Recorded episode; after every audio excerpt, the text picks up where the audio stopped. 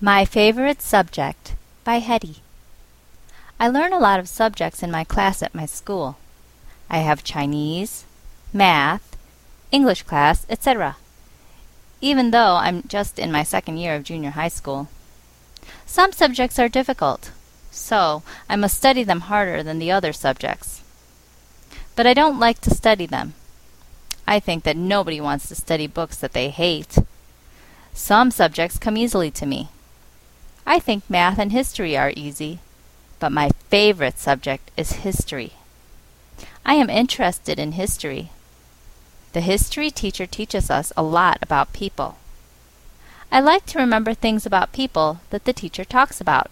It's cool to me. However, my favorite subject is history. I wish I could study history forever.